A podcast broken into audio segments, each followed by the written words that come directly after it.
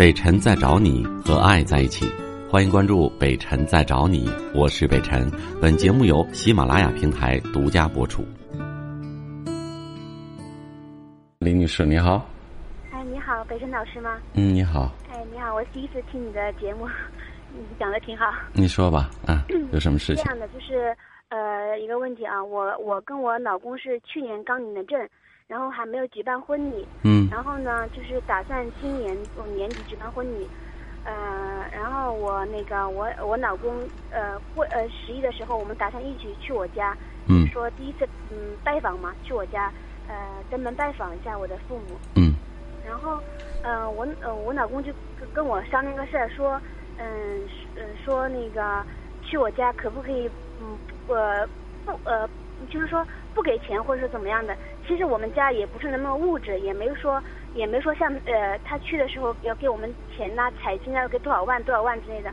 其实我们家也根本没那样想，嗯，然后他跟我说吧，我感觉心里可，嗯嗯嗯不得劲儿，听着呃很不舒服。我希望让你们帮我分析一下，嗯嗯，我该怎么样处理这个事情？怎么处理这个事情？我我没明白你你你的事情是什么。没明白我说的意思是吧？不，你你说处理这个事情，你指的这个事情是什么事情呢？你你刚才只是说听你老公这么说，你心情不得劲儿，不舒服。但事情是什么呢？你要解决什么事情呢？啊？去我呃是这样的啊，我再说一下，就是去我家，他希望他希望我嗯我就是说呃去我家呃希望我来帮我来给我妈说不给钱，就给我们家不给钱。就是您知道，就是女方去男方，男方去女方家，一般第一次就会，呃，在我们那里啊，我是南方人，去有一个就是说，我们都是南方人，就是有一个呃彩彩礼的问题，礼金的问题吗？谁去谁家？你去他们家？他他去我们家。他去你们家？啊，对。那给他什么彩礼？不是彩礼不是男方给女方的吗？啊，对对，是给了女方，所以他想他想他。就是我们现在呃，他说我们现在没有多少钱，所以想我给我妈来说，因为他不好意思说，希望我来跟我妈 说一下，就是能不能嗯少给或者是不给。你们要谈，现在要结婚呢？呃，对。已经谈到要结婚了是吧？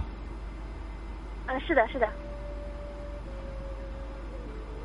我不知道你们那边结婚的传统是怎么样的。那结要谈结婚的话，是应该双方父母到一起见面来谈这些事情的。呃，是双方父母见面，然后我们我们也跟着，我们也一起。那你说他到你家来，我不太明白，谈不应该应该是这样一个程序吗？是男方到女方的家里去？嗯。那彩礼你们家要多少啊？我们家其实真没要。那他的意思是一分都不给呗？那如果说我们家，比如说我们家只有多少钱能拿出来？你看这个钱你也别嫌少，行不行？怎么样？问一下可以。那听你说的意思就是他们家没多少钱，就这个钱就不给了。嗯，他的意思就是说，对，没钱少给或者是不给。那少给和不给又不也不是一个概念呢。嗯。你压根儿就不给，他也说不过去啊。但是他跟我说这个事儿，我就觉得嗯，我心里不舒服。我觉得是这样的。你直接回到家里跟你家里人沟通就完了。你们定下来这个彩礼，这个根据他们的家的情况，我们大概要多少钱啊？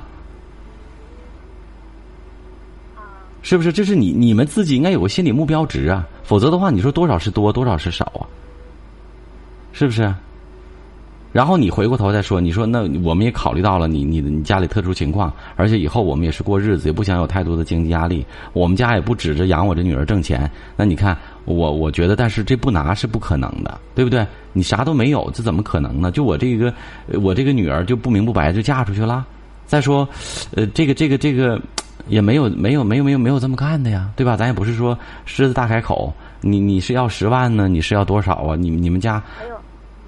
你们家大概有一个有一个心理价位吧，应该有一个，对不对？否则你怎么能知道是多是少啊？怎么去衡量这个事情啊？啊，好了，我我自己清清楚了。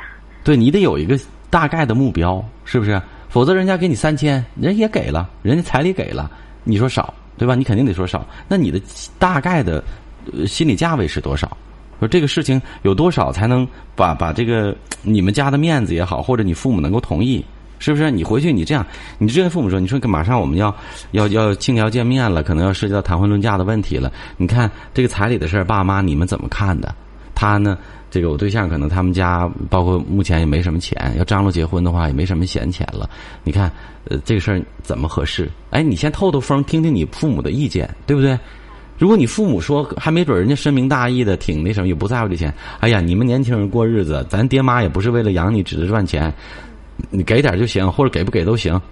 万一真要这么说的话，那不就这事儿就结了吗？是不是啊？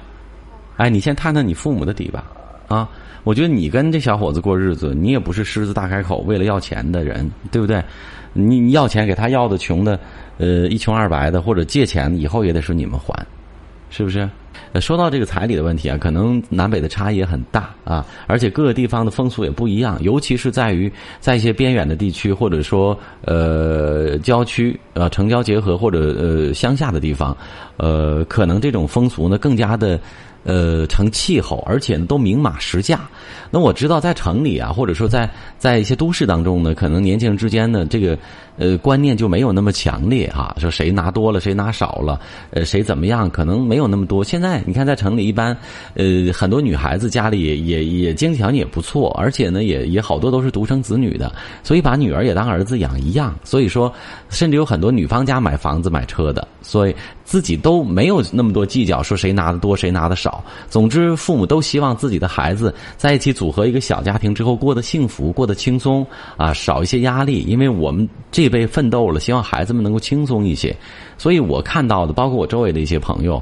呃，好像没有什么太多的男要彩礼、女要彩礼的，然后你要你规定你就得怎么样，他就得没有这样的，好像都是基本上差不多。你看，有的男方买了房子，然后女方这个出装修的钱，又买的车啊，呃，基本上算下来呢，彼此还是比较均衡的，也没有太多的说要彩礼啊什么这么一说，最多之前给个三万两万的买点衣服什么的。所以我想说，呃，真正的为他们以后过日子着想，过好日子，这是父母最希望的，而不是说指着女儿赚一笔，或者我们作为女孩的，我们就应该少拿，你男的就应该什么都是你的，这已经不是这样的一个时代了。既然你主张男女平等，既然你也是这样做的，对吧？既然你也在这个家里吃着喝着，为什么一定要男人呢？男人本来就很累了啊，很多女人呢，可能也真的很少下厨房了，也真的很少去做，呃。家务了，那为什么还要要求你女人的尊贵呢？对不对？男人应该做的，在外面打拼的男人做到了，那女人做到的，你有没有做到？所以我想说，很多时候我们呃要平心而论啊，要与时俱进，不能再固守在呃原来的那种观念当中了。真的把小伙子逼得这个这个走投无路的话，就算他们分开了，你自己所谓宝贝女儿又能得到什么好处呢？我是北辰，再次感谢你收听了今天的节目，多多分享给你的朋友，也多在留言区互动，留下你的问题，我们会集中回复。祝你幸福。